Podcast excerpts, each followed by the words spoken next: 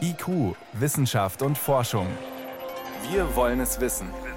Ein Podcast von Bayern 2.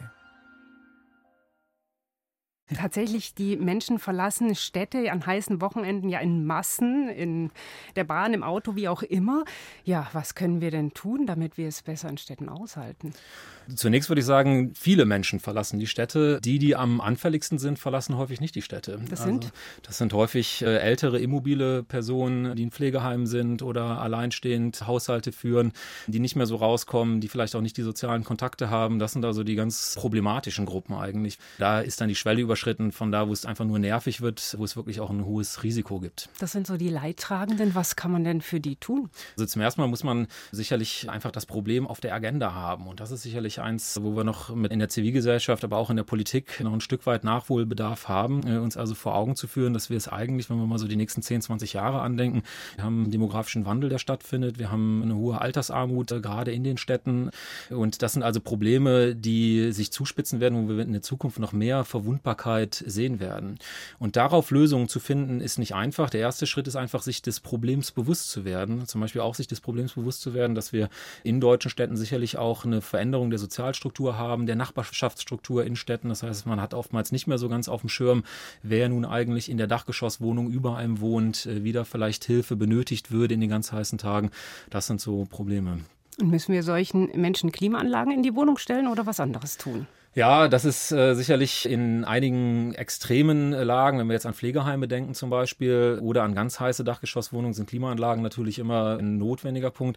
Im Großen und Ganzen sind Klimaanlagen natürlich eher schädlich. Sie haben eine Menge Hitze, die sie wiederum ausscheiden und abwenden auf die Städte. Also da müssten wir eigentlich über Ventilation, über, über Begrünung von Gebäuden nachdenken. Vielmehr, das wären Punkte, die sicherlich sinnvoller wären hier für unsere Breitengrade. Was könnten wir denn in den Städten ändern an der Infrastruktur, an dem, was da ist? Ja, also wir könnten sicherlich zunächst mal versuchen, das ist der Einstiegspunkt, das Problem nicht noch schlimmer machen, indem wir, was momentan eigentlich passiert, auch in München, auch in anderen großen Städten, indem wir massiv nachverdichten.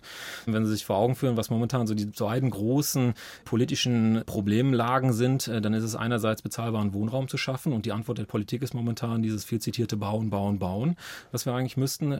Gleichzeitig spricht jeder über den Klimawandel. Da ist eigentlich ein Zielkonflikt, zumindest bei den Hitzetagen, vorhanden zwischen den beiden. Also das heißt, eine ausgewogene Stadtentwicklung in der Zukunft, dass wir nicht die Städte noch dichter, noch heißer machen. Das ist das eine. Das andere ist also, dass wir sicherlich über Neubegrünungen oder Wiederbegrünungen nachdenken können und müssen. An Straßen, an Verkehrswegen. Das ist das zweite ganz große Ding. Dann müssen wir sicherlich auch drüber nachdenken, an die Punkte ranzugehen, wo Hitze am problematischsten ist. Das ist häufig zum Beispiel im öffentlichen Nahverkehr der Fall. Und an der Frage, wie komme ich eigentlich äh, beschattet zu der Bushaltestelle oder nicht? Was mache, habe ich eigentlich genug Beschattung, um auch mal 15 Minuten auszuharren. Das sind also die, so die neuralgischen Punkte und da können wir schon eine ganze Menge machen in der öffentlichen Infrastruktur.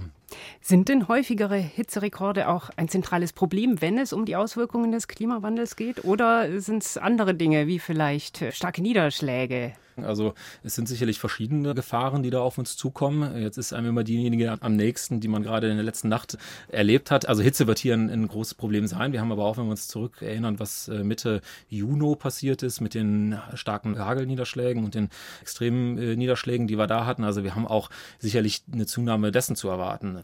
Und äh, das richtig Problematische daran ist, dass wir häufig auch Zielkonflikte haben. Das heißt, eigentlich würden sie zum Beispiel aus Grund äh, des Hochwasserschutzes eigentlich eine sehr kompakte Stadt äh, gerne haben. Auf der anderen Seite wollen sie Retentionsflächen freihalten. Sie wollen Hitzeinseln vermeiden, wollen deshalb Grünflächen freihalten. Auch da wiederum eigentlich Dinge, die in unterschiedliche Richtungen zeigen. Und das unter einen Hut zu bringen und da ausgewogen zu handeln, das ist sicherlich eine Aufgabe nicht nur für die Planung, auch für die Politik und für den gesamtgesellschaftlichen Diskurs, würde ich sagen.